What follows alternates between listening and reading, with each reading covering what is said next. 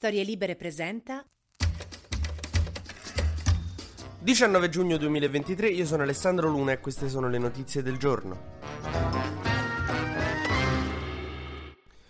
Il ministro della giustizia Carlo Nordio la scorsa settimana aveva presentato in Consiglio dei Ministri la sua riforma della giustizia, quella che vuole far passare, d'accordo con Giorgia Meloni. In teoria d'accordo con Giorgia Meloni perché da quando Meloni ha visto che sta riforma non è popolarissima, gli è mezzo sparita, quindi cioè, non si fa vedere, non dichiara, e a Nordio questa cosa inizia a dare un po' fastidio. La riforma prevede l'abolizione del reato di abuso d'ufficio, che è un po' tipo il cocktail di benvenuto dei sindaci, no? quando vengono eletti sindaco vengono indagati per abuso d'ufficio, così per housewarming. L'abuso d'ufficio per i sindaci tipo i confetti al matrimonio, no? Che entri e te lo danno. Poi prevede la regola per cui non si può intercettare chiunque e soprattutto non si può dare ai giornali le intercettazioni su gente che manca indagata, quindi che c'entra niente. Poi c'è una regola per cui per mandarti in carcerazione preventiva un giudice, prima di appunto chiuderti in galera, prima ancora del processo, che è una cosa che intasa completamente le nostre carceri, deve avere un colloquio con te e sentire il tuo, insomma, la tua difesa, il tuo contraddittorio. Quindi il PM dovrà interrogarti prima di mandarti in galera. Te va ad in galera? No, eh, però ce vai lo stesso. Ok. E infine il PM, eh, se perde il, il, primo grado, non può, se, per reati molto gravi, ricorrere in secondo grado, quindi non può chiedere l'appello, vabbè. E insomma, Nordi era molto orgoglioso di questa riforma, l'ha lanciata e si aspettava anche, insomma, un po' di un coro di, di complimenti da parte della destra, ma che bella riforma, complimenti, oh, guarda che bel font. E invece silenzio totale, è rimasto solo con le critiche del, insomma, di, di chi non è d'accordo con questa riforma. È un po' come se decidi di fare un post in collaborazione su Instagram, vi mettete d'accordo, dicevo, allora io lo mando mando, eh, tu accetti la richiesta, così facciamo il post in collaborazione, tu lo mandi e quello non si va più sentito. Ecco, Meloni non gli ha accettato la richiesta, diciamo. Tanto che Nordio si è inviperito, si è incavolato. Sembra un po' mia madre e mio padre, no? Quando mia madre ci rimproverava, mio padre annuiva e pensava che il suo compito fosse risolto. E a un certo punto mia madre fa, oh, ma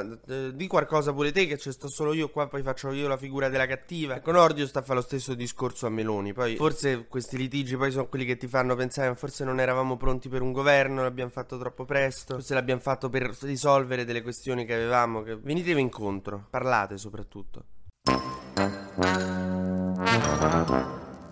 Ma passiamo a sinistra perché c'è stata questo weekend la manifestazione corteo di eh, Giuseppe Conte del Movimento 5 Stelle per il super bonus, per gli esudati del super bonus, insomma per quelli che mh, mm, stavano tanto bene col super bonus, gli hanno levato e, e mo dicono io come la rifaccio la facciata di casa mia. Naturalmente il discorso è più profondo, però il problema è che Elish Line ha deciso di andare a rincorrere Conte in questa manifestazione perché adesso il PD è di quella sinistra lì e quindi è andata, ci stanno le foto di Elish Line che abbraccia si bacia Conte, mentre dal palco venivano dette alcune delle più grandi assurdità che lo sappiamo sono i 5 Stelle, fan così. Beppe Grillo è arrivato e ha detto che devono fare le brigate di, di, di cittadinanza col passamontagna, insomma praticamente ha richiamato all'insurrezione. Altri hanno iniziato a dire delle cose sull'Ucraina che sono la follia più totale e c'è stava Schlein là sotto che forse secondo me si rendeva conto di che cazzata aveva fatto andare a sta manifestazione perché appunto c'è stava quello sul palco che diceva che in realtà Putin non voleva invadere l'abbiamo costretto noi con lei sotto sotto. Pessima immagine, pessima decisione, iniziano ad essere un po' tante di fila, ma vabbè. Tanto che l'assessore alla... l'ex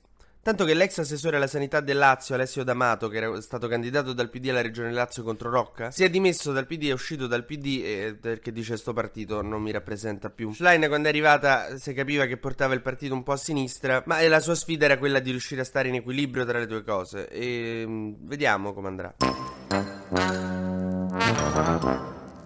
Facciamo il breve consueto giro sugli esteri perché USA e Cina sono tornati a parlarsi dopo cinque anni. Il segretario di Stato Blinken, che sarebbe il ministro degli esteri americano, è andato a Pechino, è andato in Cina per parlare appunto con l'avversario cinese. Ha detto poi in conferenza stampa il nodo è Taiwan. Grazie a...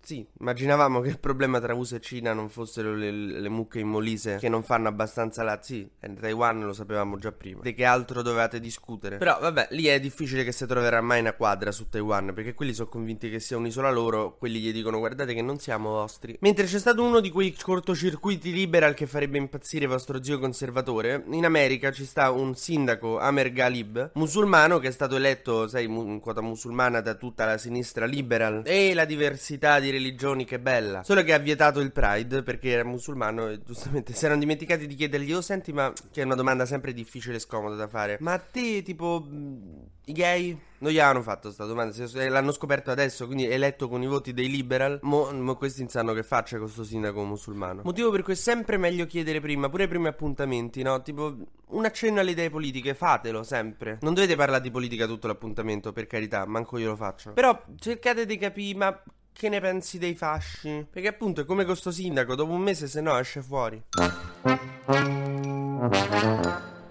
Mentre mo fatemi dire una cosa su sti youtuber, io non l'ho ancora affrontata la questione perché è molto lunga, io ho un'idea mia che però è un po' difficile da spiegare, quindi adesso non mi metto qui a dirla così al volo. Però non lo so, a me i giornali mi stanno deludendo veramente tanto, cioè adesso oggi il titolo è La fuga degli youtuber. Non sono fuggiti, uno sta a casa del padre a Viterbo in attesa del processo, e degli altri non si sa niente, però questi giornali l'hanno veramente trattata male male sta cosa. Anche perché le dinamiche ancora non sono chiare. Lo so che ci piace il mostro, ci piace un sacco il mostro, è bellissimo il mostro. Però magari capire le dinamiche di un incidente prima, cioè non so come dire. E poi questa narrazione per cui ha questi deficienti che solo per fare clicks e views. Raga, cioè è un lavoro. Mi dispiace darvi questa notizia. Lo so che per voi è molto più onesto andare a spaccare i sassi in miniera o fare il tabaccaio e non pagare le tasse. Però è un lavoro anche quello. Vi dovete un attimo mm, far pace con sta cosa. Oh, la mia l'ho detta, non è popolare, ma è la mia. TG Luna torna domani mattina, sempre tra le 12 e le 13, su storielibere.fm.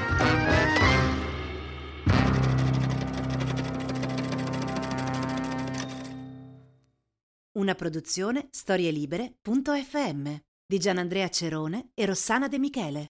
Coordinamento editoriale Guido Guenci.